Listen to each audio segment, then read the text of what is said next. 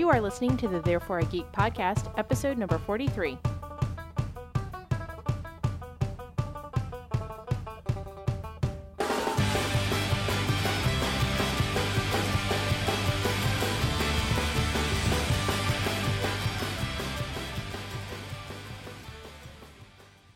Hi, everybody, and welcome to Therefore I Geek. I'm Andrew, And I'm Tracy.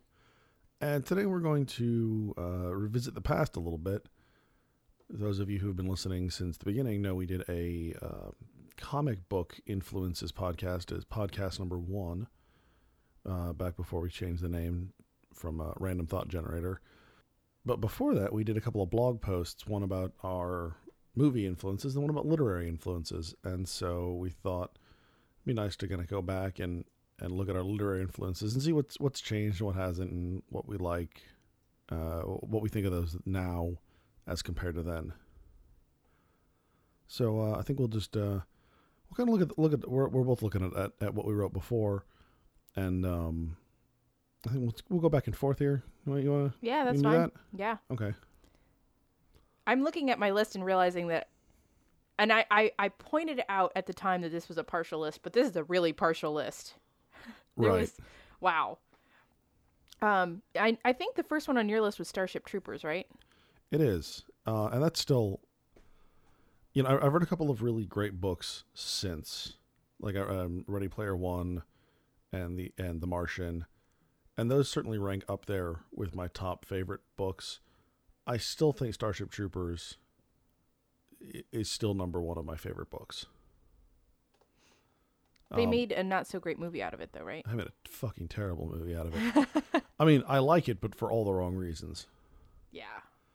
Um, and, and the movie really misses the point. You know, as much as I am not super libertarian, and Starship Troopers uh, espouses very, very libertarian ideas, it's really interesting. Just, just the, the, the mix of of politics and and and military.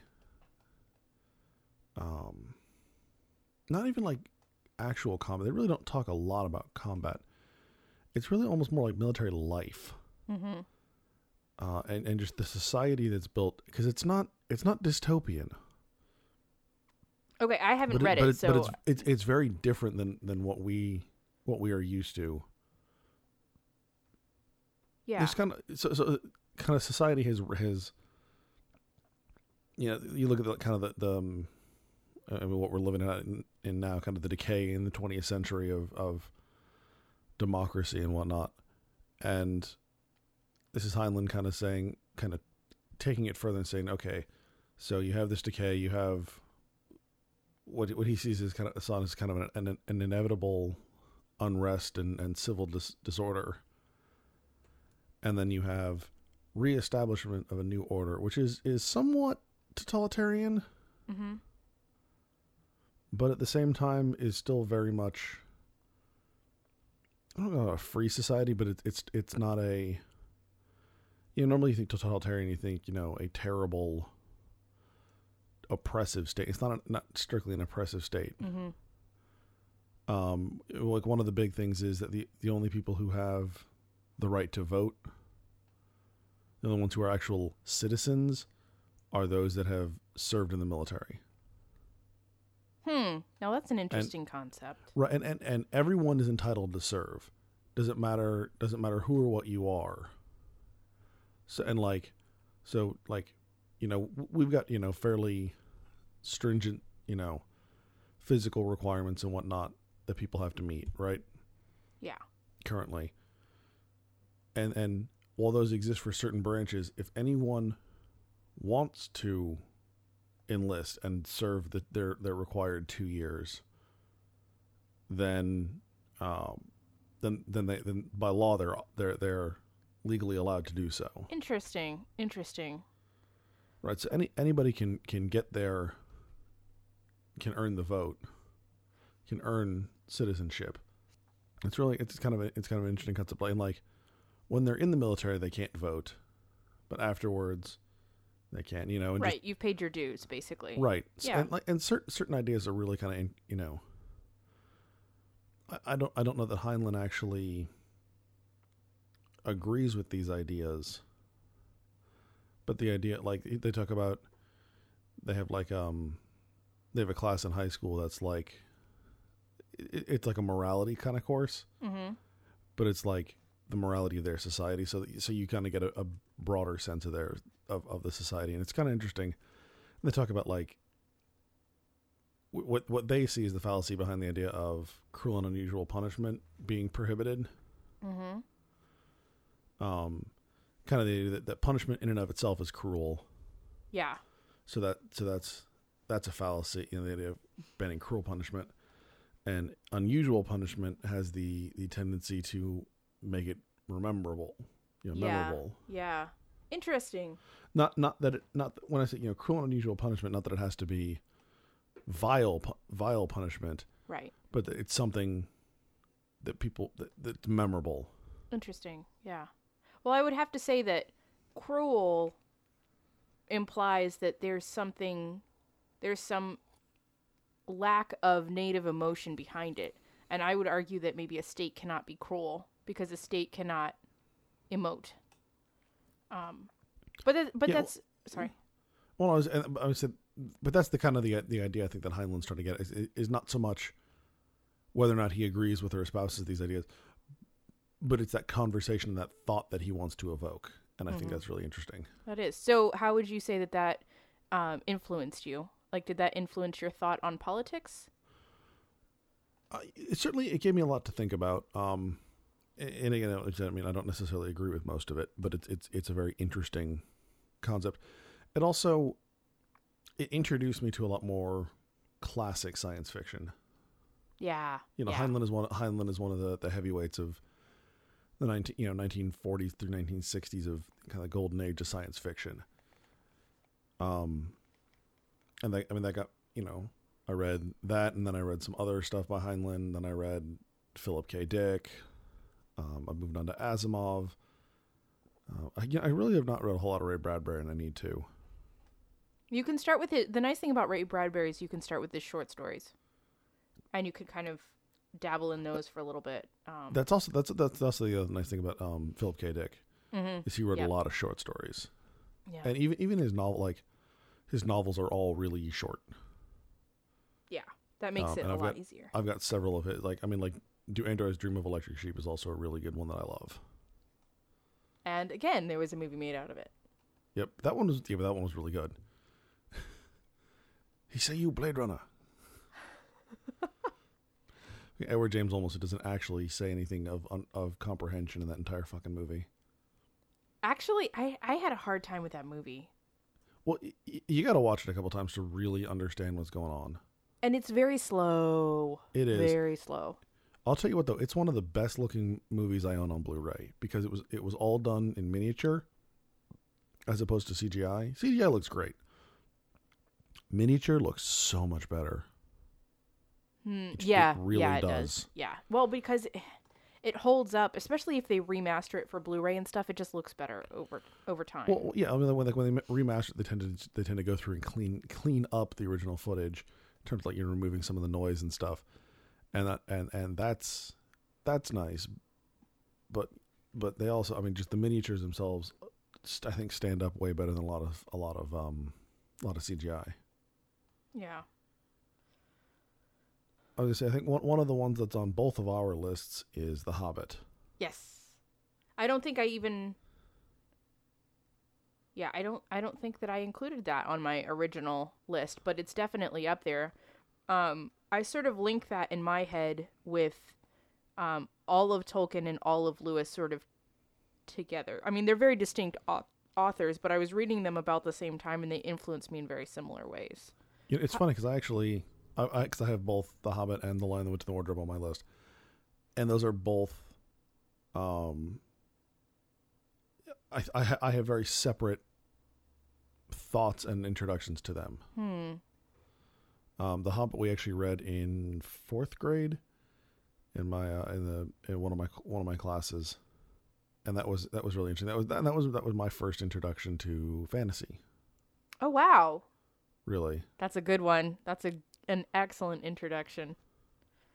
Yeah, well, I mean, if you're gonna do, if you're gonna do it, do it right. You know, and and I didn't, I never, I didn't see it as that as hey, this is an introduction to fantasy. This is just this Sure. is a really cool book and a really cool realm that that has been de- developed. And then now, obviously, looking back, bet- obviously with the Hobbit and then Lord of the Rings, the the foundations for for so much of modern modern fantasy. Yeah, absolutely. You I mean, shoot, He, he the, the, Tolkien, Tolkien bridges that gap between myth and lore and modern fantasy. Yeah. Well, and you have so many. I mean, the Sword of Shannara books, I would argue, are almost at least the first few chapters of the first book are a direct ripoff, line by line, of the beginning of the Fellowship of the Ring. Um, Tolkien was a giant among fantasy and literary authors. Um, the Hobbit, for me, flows so smoothly, and it's a tale. You know, it's a story. It sounds like something that a bard might sing around a campfire or something like that. Well, it, it, Lord of the Rings is an epic, Yeah. right? This, you know, this is this it's, it's this huge, literally world spanning. It's all of Middle Earth spanning. You know, just, just epic story. Mm-hmm. Whereas this is this is really this is this is Bilbo's tale. This is this is it's it's one little portion of Bilbo's life, and it it just focuses on him. Yeah. I mean, it's a crazy adventure, but then Bilbo goes home. Right. Exactly. Exactly. Um, and in my head, The Hobbit. I was reading about the same. Well, no, I was reading The Hobbit when I was about eight or nine, about the same time as you. But I started reading The Lion, the Witch, and the Wardrobe when I was six. Um, and I have read it at this point over thirty-five times. I think. Wow. Um, I thought I thought I was heavy with Starship Troopers at like ten. I well, I I read it a whole bunch of times. the Lion, the Witch, and the Wardrobe is a little bit lighter than that, but It is lighter. And I was rereading it a lot when I was little. So I think I had read it 19 times between the time I was 6 and the time I was 10. And then since then there I've read go. it a few times. Um and that for me introduced the idea, which of course I didn't have a name for, of breaking the fourth wall.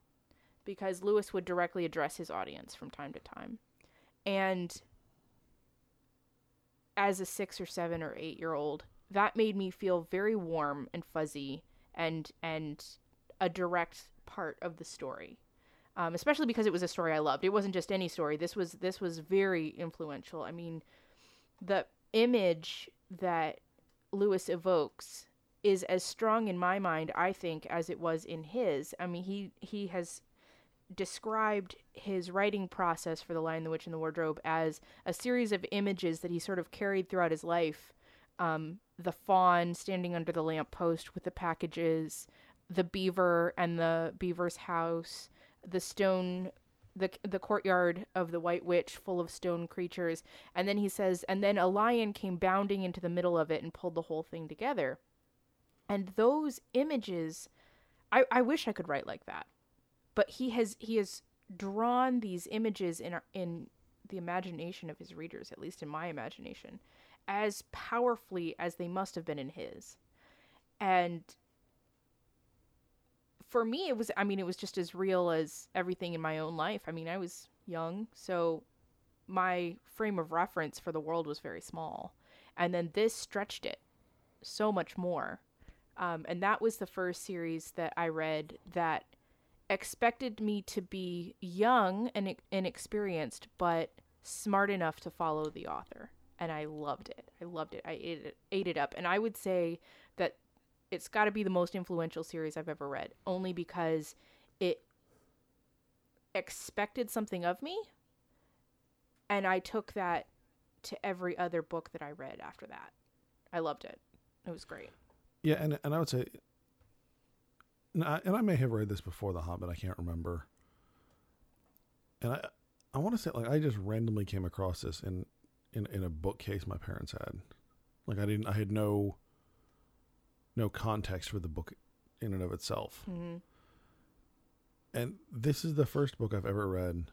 Uh, there have been a couple since that I read in one sitting. I did not put this book down. The Hobbit.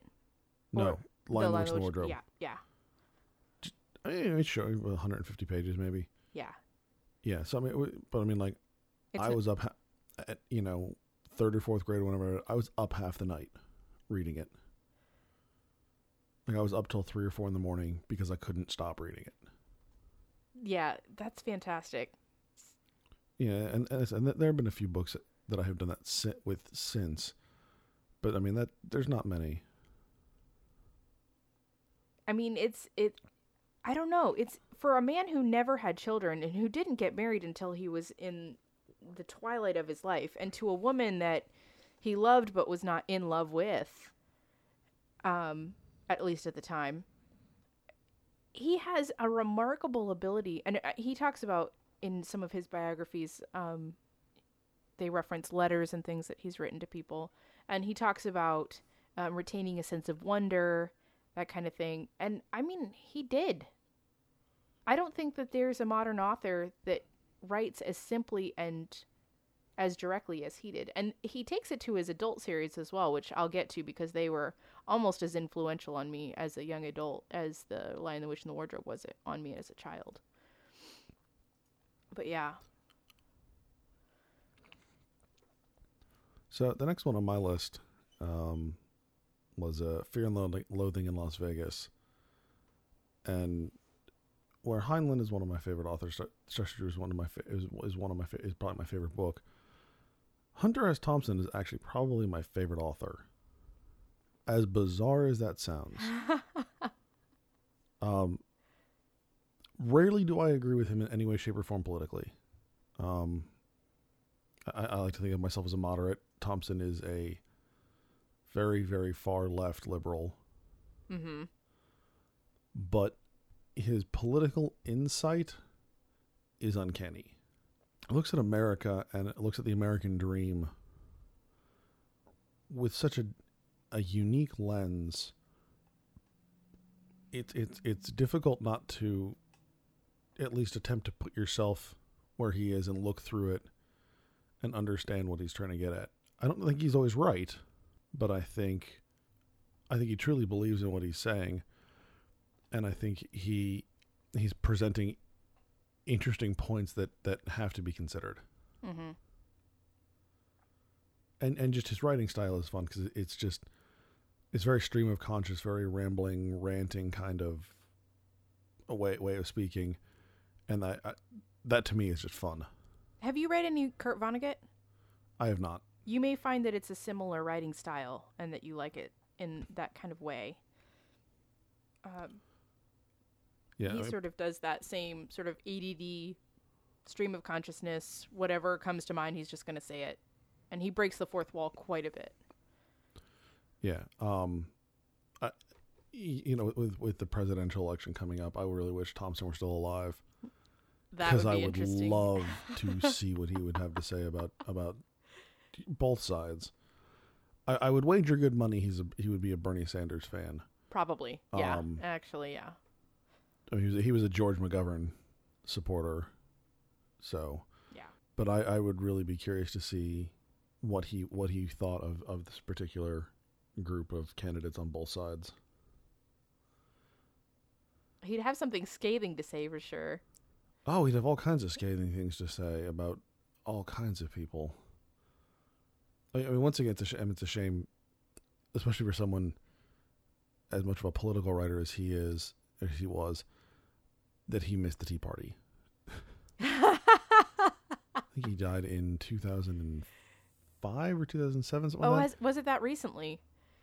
Yeah, yeah. Um, uh, unfortunately, it was a, it was a suicide.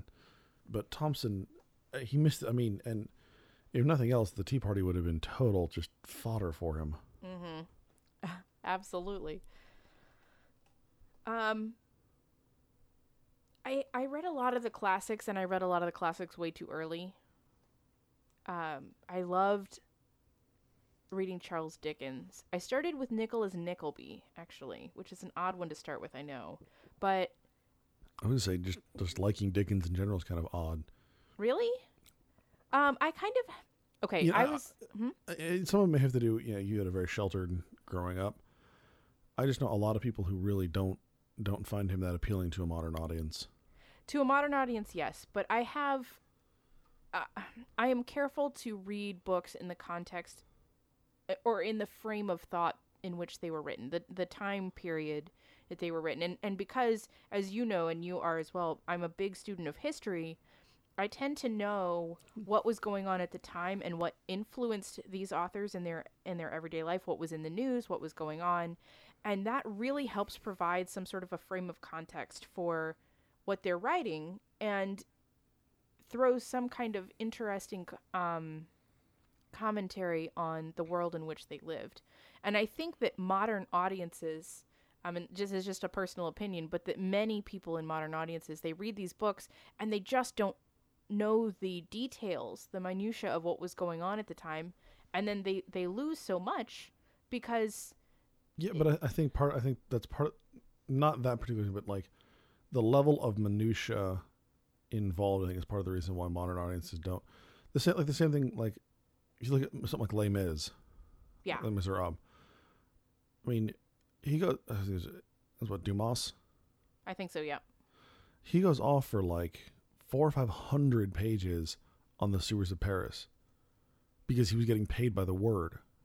yes, yes, exactly. So, so there, there's some of that where there's just kind of a, a meandering, rambling. oh, it's Hugo, I- Victor Hugo. okay, there you go. That actually makes more sense now that I think Well, about I mean, Dumas is the same thing. If you read um, Count of Monte Cristo, is like 1,200 pages too. Oh, yeah, even the Three Musketeers was almost impenetrable. Yeah, and like I've tried to read the unabridged version of that, and it's it's rough. Yeah, it is. I read I- it and once and, again- I was like, never again. Again, it's it's, it's that rambling kind of me.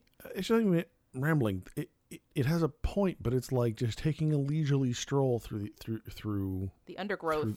Jeez. yeah through the undergrowth of the of the of the story. And while yes, it adds it adds something to the story, obviously. And again, like I said, they were getting paid by the word, so I under, I don't fault the men for doing eternal fucking living. Yeah, exactly. Um, but And- at the same at the same time, you know, you kind of sit and going, you know, some of this minutia just it does it doesn't help any. It doesn't like understanding the context is is is nice, but there's a point where it, the context the context drags the story down. yes, no, that's absolutely true. And I I wouldn't suggest that everyone go find out everything there is to know about Victorian England before they start reading Dickens or whatever. But knowing kind of what was going on at the time, literally the thought process of of the people, I think makes it more palatable. And I get it that there is there are a lot of problems with the way that Dickens saw the world and um but I mean David Co- if you read David Copperfield and I was unfortunate enough to read the great illustrated classics version first and the whole thing got spoiled for me which made it almost impossible to get through the actual book because again it was just it rambled so much um since I already knew the ending there was no real reason to read it other than I wanted to say that I had and it's almost a biography, an autobiography, almost. And that context explains a whole lot about why he created Nicholas Nickleby. Now, it has absolutely nothing, no light to shed on The Tale of Two Cities, which is a beautiful book in and of itself. The prose Right. in that book is just Well, I mean, the man- surprising the from man- Dickens, actually. Yeah, I mean the man the man was an elegant writer. I mean, Sometimes, when he wanted to be. But, I mean, most of his books were about 150% of the size they should have been, you know, the page count. Um, I also read Great Expectations when I was about 15. That was just a ridiculous hot mess of a book. I never recommend that to anyone. I don't know why it's one of his more popular. I think because there's an anti hero in it. Like, Pip is not obviously the hero of the story. He's not, he's the we're using his eyes to see the story, but he really doesn't have all that much of a part to play. Um, Right. And nobody is really a very good person in that book. Um, and so I think modern audiences really like anti-heroes, so that one's popular, but I didn't really like it. Um, I at the same time I was also reading the Bronte sisters. Wuthering Right. Heights really messed me up. Really messed me up. It was a very strange book, and I think I was like 12 when I read it. Way, way, way too young. It was weird. It was very weird. And it was just like in a funk for a couple of days afterward. It was weird. Still a good book. Highly recommend. But Yeah. as far as influential, yeah, very much so. I had no idea. So I've got one that's not on my list that I want to. my old list that I want to I want to talk about, and, and it's a it's influential for an odd reason. Mm-hmm. And I will say that it's it's the Song of, of Ice and Fire uh, series. It's influential because it made me put down big fucking books. I I I I hacked my way through through Game of Thrones and Clash and um Storm Clash of of, Kings. or no, the second one is um, a feast for crows. I think no, Storm of Swords. Storm of Swords. That's right. Wait, that's number we go. three. Fuck. I don't remember. No, it's Clash of Kings because it's the five the five kings in the Oh yeah, kingdoms. yeah. Clash of Kings, Storm of Storm Swords, of- Feast for Crows, Feast of Dance of Dragons. Yeah, yeah, okay. Yeah, I, so I made my I, I battered my way through the first two. I got like 50 pages into the third one, and I was like, I can't fucking do this anymore. I don't need blame you at all. I need something short and to the point that I can just enjoy. Um, so that drove me to stuff like Ready Player One and Red Shirts mm, yeah, red shirts. and um, The Martian and all that kind of the, the short, you know, 300, 3 to 350 page stories that, that are, are just really enjoyable. Um, and I just, yeah, I couldn't, I can't, like, I've got, I've got a couple of other, like, decent sized books that people are like, oh man, you got to read this. It's really good. And I'm just like, I look at it and it's like, I, mm, make my stomach turn. Yeah. I just, Yeah. I can't do it. So, so this, so, you know, Brandon Sanderson is another one of those. Ugh.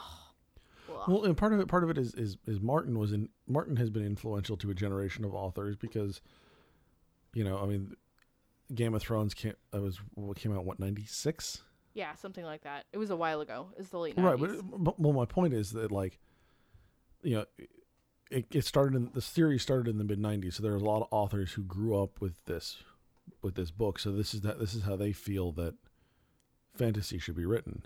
Yeah. Well, there's also the Wheel of Time books, the R.A. Salvatore books. Uh, Mercedes Lackey is also another one that writes a lot, and these are all '90s authors, Right. Um, and they all wrote these big honking books. Oh, and then, okay, so when I first started writing, I've never had anything published, but I used to really like the idea of writing. Um, I contacted several publishers and said, "What are your guidelines for young adult fiction? 200 pages, no more."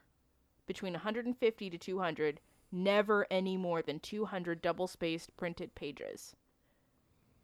And then J.K. Rowling happened. And that Yeah, but, just. yeah, but J, J.K. Rowling happened in England. Even. Well, but once her books Remember- came over remember- here, it kind of busted open that whole thing. And then. No, no, After no. that, I, you I, have- I, I agree it did, but remember, she had three books written before the first one ever came to you, America. That's true. And I'm It- not I'm not saying that. I'm just saying that because of that it changed the way that publishers look at young adult fiction. Eragon, massive book for a young adult book. Not Yeah. as not well, still pretty big for adult fiction, but really big for young adult fiction. Um, so we you in the late '90s and the early 2000s, you just had so many authors that were just breaking down these word counts, um, and publishers that were allowing them to do it. And now you have the Brandon Sandersons of the world, which, well, I I think that he rambles too much, but then I've only ever writ- read um, his most recent books. Um, and I've heard that the Mistborn trilogy is a lot better, so I'll try that. Yeah, I've, I've heard that as well. So I don't, did I, re- I, don't, I, don't, I, I may have told you, I don't, I don't think I've ever mentioned it on a podcast. Uh, my, my, my interaction with Harry Potter, the Harry Potter books. No. Yeah, so the first the first Harry Potter book came out in 1997. I was in England in 1999, and like the uh, the books, I guess, have been released in in, in the U.S. I guess, I'm looking at I was looking at Wikipedia here, so I guess they were, released in '98, but towards the end of '98, so they hadn't they didn't really take off. Um, and I was looking at we would gone to a bookstore in England, and I I distinctly remember this this older older gentleman talking to my mother because she was looking for for books for school because both my parents are teachers, and um, he was telling us about this this you know this book series this couple of books about Harry Potter, and they explained it to us whatever, and I just remember like didn't end up getting into it or getting any of the books because my parents just kind of didn't like it, like Mhm. like the idea of it. Yeah. But I just remember like remember hearing about this, and then like five years later, hearing about like it just blowing up, and I was like, "What the hell?" I heard about this in England like years ago. Where that where where did it go and where did it go and where did it come come back from? Holy fuck! Yeah. I remember my parents didn't really like the idea of it either. And I always found that a little odd because at the time I was reading Patricia C. Wrede, which she wrote The Dragons of Perth, if I recall correct. No, The Dragons of Pern is Anne McCaffrey. I'm thinking of um Wrede also wrote about dragons. I can't remember the name of her books. Um I was reading the Narnia books. I was reading Tolkien. I was uh, I was reading so many fantasy books, and my mom was like, "No, I draw the line at Harry Potter." I'm like, "Oh, okay." I mean, Yeah, I don't. whatever. I read them a lot later, and to be honest, they're okay. I don't know. But then again, I was a little older than the audience they were designed for. And I had already read so much fantasy. I mean, I think those books got a lot of people into fantasy. And if you've never read them before, you think they're very original. Um, whereas I thought they weren't, really. Another one that, speaking of books that start out, or authors that start out with very skinny books and then go to very hefty books, um, C.S. Lewis did that with the Out of the Silent Planet, or um, I think it's also called like the Space Trilogy or something like that. But originally, the trilogy was named after the first book, which is Out of the Silent Planet. And then it's Perelandra, and then That Hideous Strength. And the first two, I believe I started with Perelandra, that I sort of just picked up because I was 13 and I loved Lewis, and I had read the Chronicles of Narnia to the point of I not really wanting to read them for a while.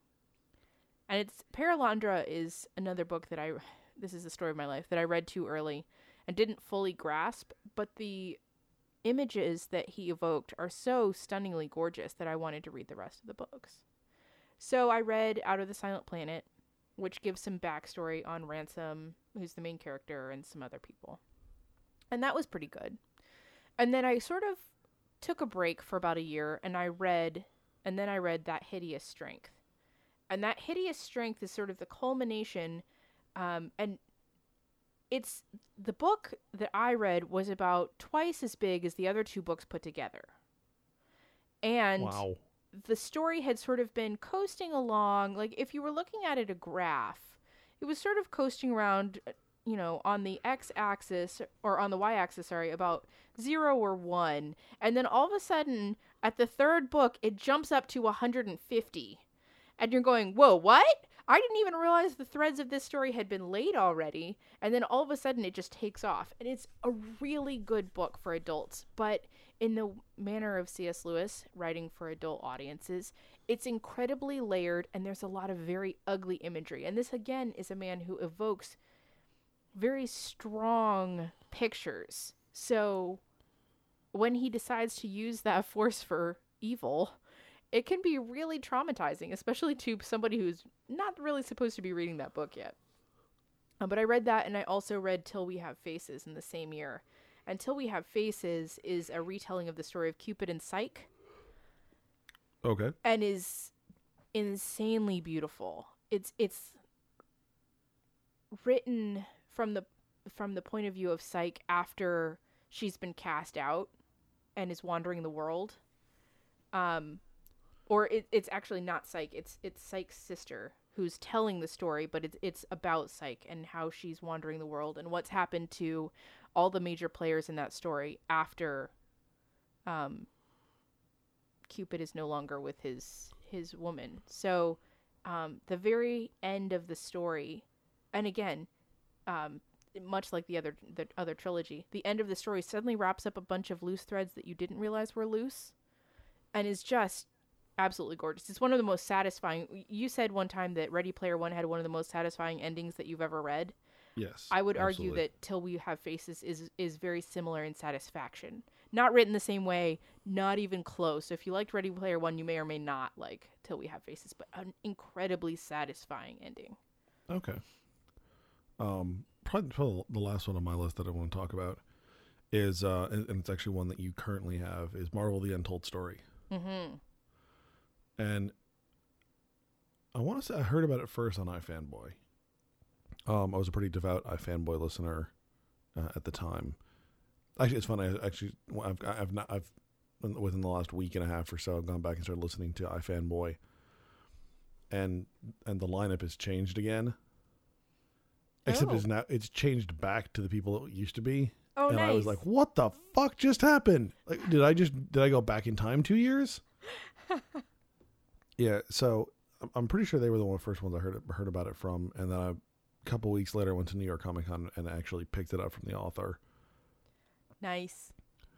And like, I know it's a comic, a book about comic book history, like, I- but it reads, it reads like fiction. In part because you can't believe that that that that this level of ridiculousness is going on behind the scenes, but also just it's it's very well written. Um, that, that was one I had a hard time putting down at, at at times too. It helped that I was reading it mostly over a Christmas vacation Yeah. like uh my, my job um we shut down for a few days for like a week and a half or so right around christmas just because otherwise we'll never get anything done Mm-hmm. so we just we we just we shut down for a week and a half or so Well, that makes Um, it really nice when you're trying to get through books or a show or whatever. Well i'm pretty sure that was one of the years that like the way it the way it fell out was like i had like i had to take like four four or five days of leave to like cover myself and then if i took like an extra like three or four days i got like three weeks off Nice. Nice. Those Yeah, I got, the like- best. or I got like I got like two full weeks plus you know three weekends worth. So I got you know I got a ton of time off. So I remember just, I was you know I'd be sitting in bed till three or four in the morning reading that. Uh, Nice. But that was kind of one of the one of the things that really drove me to to look into comic book history. There's all this stuff going on behind the scenes that that's interesting. Uh, so what are the other you know that and that's that's Marvel and that really covers the entirety entire history of Marvel from you know when it was Timely Comics back in the 30s all the way up until I think I mean, think I think it came out in 2000 I think I think it covers up to like 2010 2012 somewhere in that range. So it, you know it covers a lot of that stuff and there's so much else out there you know that's a lot of information there's a lot so there's a lot that that, that didn't make the book obviously Mm-hmm. and there's a lot of other stories out there, you know, other comic book history, you know, that that, that isn't Marvel that's worth that's worth looking into. So that really drove me to to start looking into the history of of comic books more. And those are some of the favorite, my favorite blog posts that you've written are the ones about Marvel or just comic history in general. Well, like I said, I mean, some of the things that go on behind the scenes were, were, were ridiculous. Yeah. I mean, you can't even make this stuff up.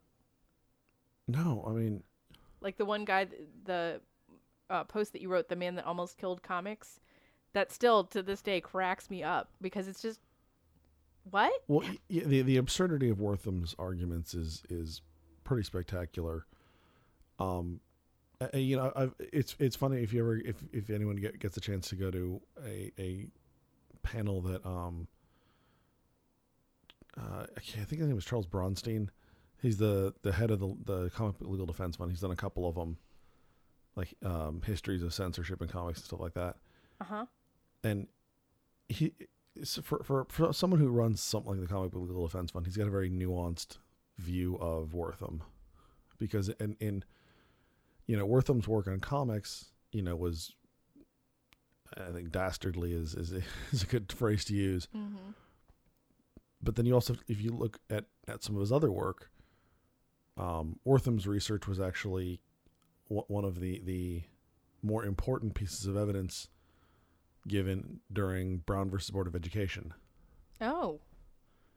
Did not. That- uh, I, oh, I think you referenced that briefly in your Yeah. post. Yeah. yeah that that wertham's research demonstrated that racial segregation was detrimental to student to to, to children and to students Wow. Right. Yeah. So, I mean, when you when you look at, at I mean, you get the evil evils of of of seduction of the innocent, Mm-hmm. eh, but you've got to balance that with with the good work he did in ending horrible practices of segregation. Yeah. You know, so it's you know, if it weren't for seduction of the innocent, we would look at Wertham as A hero. as yeah. Yeah. Well, if, and if, it's it's certainly if, maybe not a hero, certainly at least someone who whose work and and and whatnot is worth is worthy of of praise and admiration.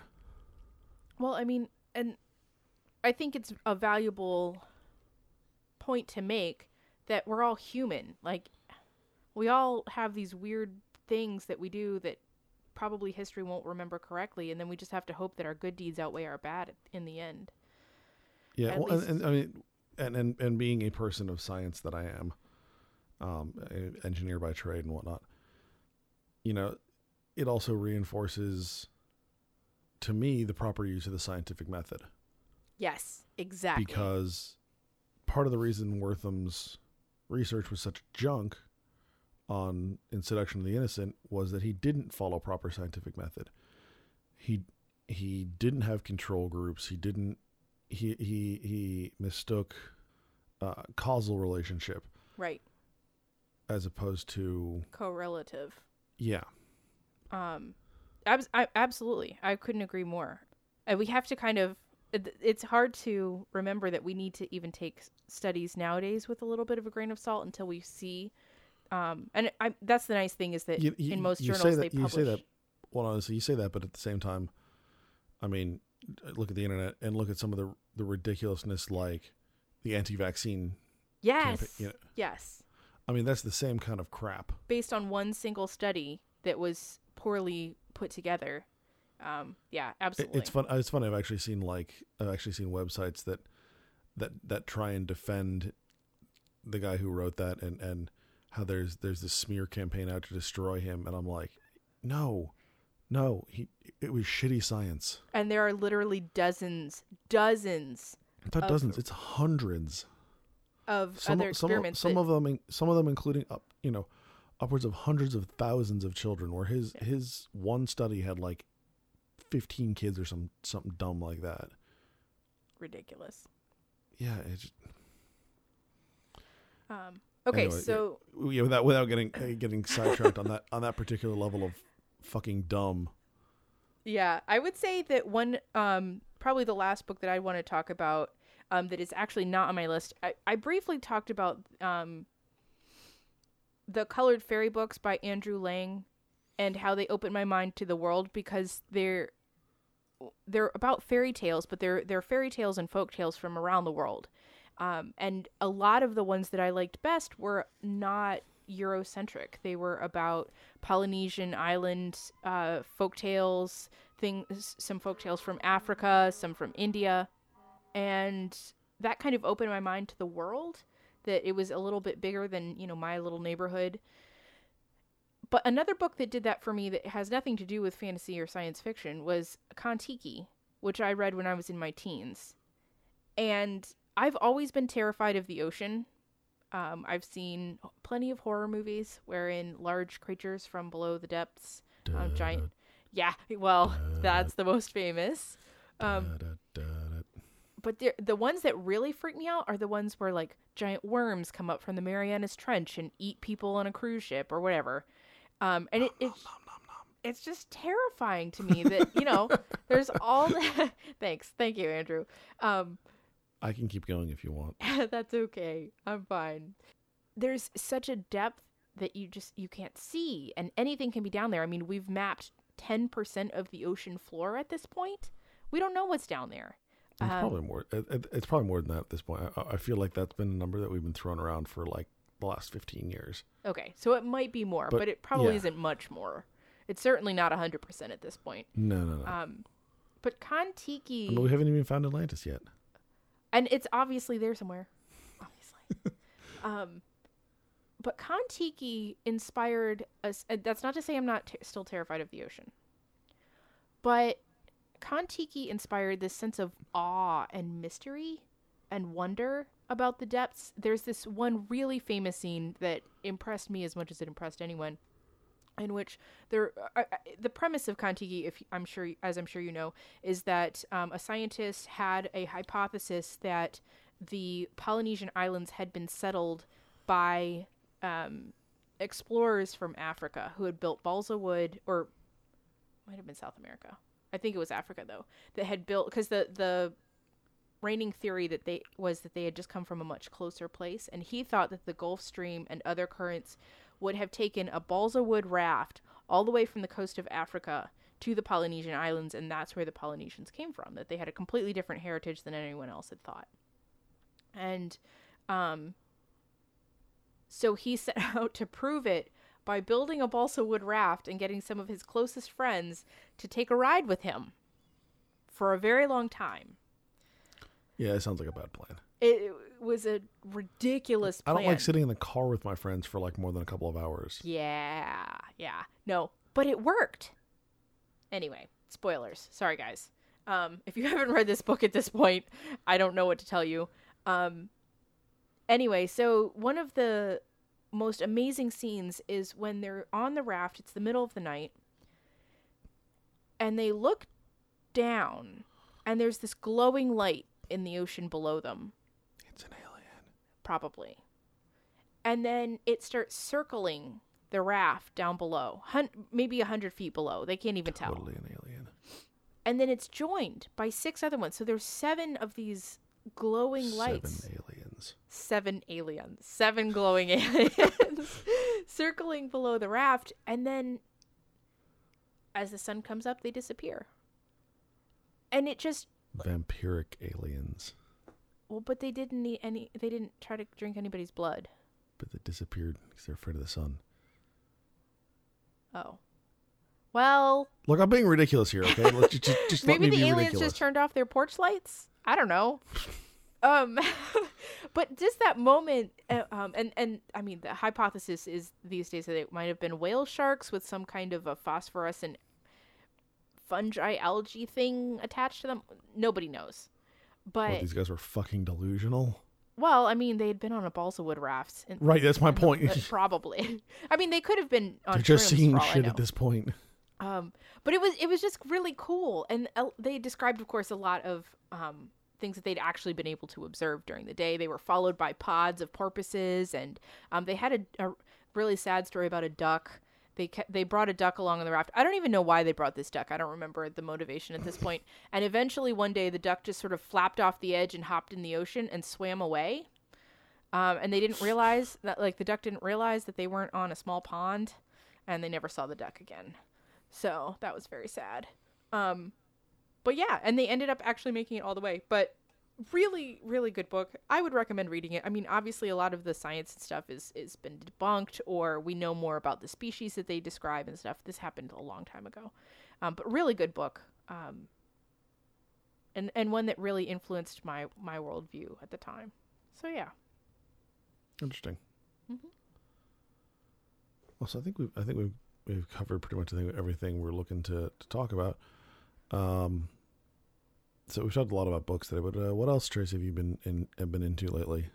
Well, I just finished the Bowery Boys, the comic book that you had been talking about, um, and really, really enjoyed that. It's a historical graphic novel, and um, I found that to be very interesting. I just started a show called Dark Matter, um, which is I have seen that on Netflix. I just saw the first, no, the first two episodes. I think maybe three. When you're binging, it's hard to know the beginning and ending of something. Um, I think I think it's e- we're either on. I mean, I think I'm on episode two. I think I finished episode two. Um, and it feels a lot like Firefly. Just saying.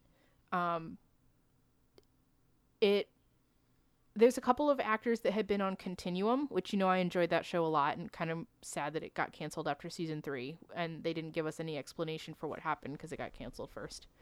Um, so a couple of those actors are on there. Um, it's quite interesting so far. It's about a, a ship, um, a bunch of people, six people that wake up on a ship with no memory of who they are. They're in space. They're just sort of floating. Um, looks like they've been hit by a meteorite and they don't know what's going on. And then they're trying to fit together the clues. There's an android robot on there. She's interesting. Um, yeah, that's about all I know at this point because it's still pretty early on. Seems pretty cool. There's only one season. It'll be easy to binge and see how that goes. Um, I also watched almost two full seasons of Breaking Bad and abandoned it because they're just awful people, and I got tired of watching them be awful to each other. so, all done. um, I think that's, I think that's about it for now. Yep. Let's see. Um, what have I been into? Oh, I've been watching Kurt play Skyrim. Um, I'm actually now finally caught up on Grayson. Nice. Ooh, good. Um, I've been kind of binge reading that. That's been Very been interesting. nice. um. trying to think what else there is. Well, you did b- read Bowery Boys. If we haven't talked about d- that already. I did read Bowery Boys. Um, I started reading um, some Don Rosa, um, uh, Donald Duck and Uncle Scrooge comics. Oh yeah, you got that at um Baltimore, right? Well, I got, yeah, I got I got the big, the big Life and Times of Scrooge McDuck artist edition, which is gorgeous. I haven't sat down and read that yet because I don't have the table space to sit down and read it properly at the moment. But I've I've also I've, I've also picked up three volumes. There was there, Life and Times of Scrooge McDuck went did so well that they have they, they started a second series that was Donald Donald Duck and Scrooge McDuck. Nice. Um, yeah, and so I, I picked up a three three hardcovers of those, and the Donald Duck ones are fun because they just it's Donald Duck being ridiculous. You know, he's got his temper. he- He's got his temper, so he starts fights, and you know, he just he can't keep mo- he can't hold on to money. So it's, it's just a lot of like slapsticky kind of humor. That's um, fun. But then the Scrooge McDuck ones are are like the Donald Duck ones are kind of shorts, and then and then the, the Scrooge ones are, are much longer, and they're really enjoyable. You know, they're obviously they're obviously aimed at kids, but there's a lot of really good, um, just really strong storytelling in them. Wasn't weren't there a couple of squirrels that showed up occasionally in the Scrooge comics? Squirrels? They were squirrels and they would they would chase things and they were just sort of like comic relief from time to time. No? No? Okay. I'm thinking of something else. I'm going to have to figure out what that memory was from. I mean, there's Chip and Dale who are chipmunks, and they're, Yeah. they're not in, they're not in Scrooge Mc they're not, not the, the Scrooge McDuck stuff. They're another Disney thing, but they're not. Okay. I thought that they had some crossover stuff. And then I mean Scrooge also has the nephews, right? Huey, Louie, Dewey and Huey, Louie, and Dewey. Oh, it's just the 3. Okay, yeah. Yeah. Um, and then he has a niece, Webby. Oh, yeah, that's right. I forgot about her. Um, yeah, and so so it's like the so like I don't know if you ever, people remember the Ducktales cartoon, it's a lot of the same characters. Um, there's Gyro, the really crappy inventor. I remember Um, him. The Beagle Boys, um, Magica De Spell, Goldglum, the other Scottish, the other rich Scottish duck. I don't remember him at all. He wasn't in a whole lot of them, but yeah. Nice. That sounds fun. So yeah, it's just it, it, it's well, it's, it's great art, like it's just wonderful art, and it's also really just good, fun storytelling. All right, folks, if you like what we do, make sure you head on over to thereforeigeek.com and check out our blog posts and our podcasts. You can follow us on Facebook, on Twitter, and on Instagram. And you can find this podcast and other podcasts like it on iTunes and Stitcher. Make sure you subscribe and leave us a review. Once again, I'm Andrew, and I'm Tracy. and you've been listening to Therefore I Geek.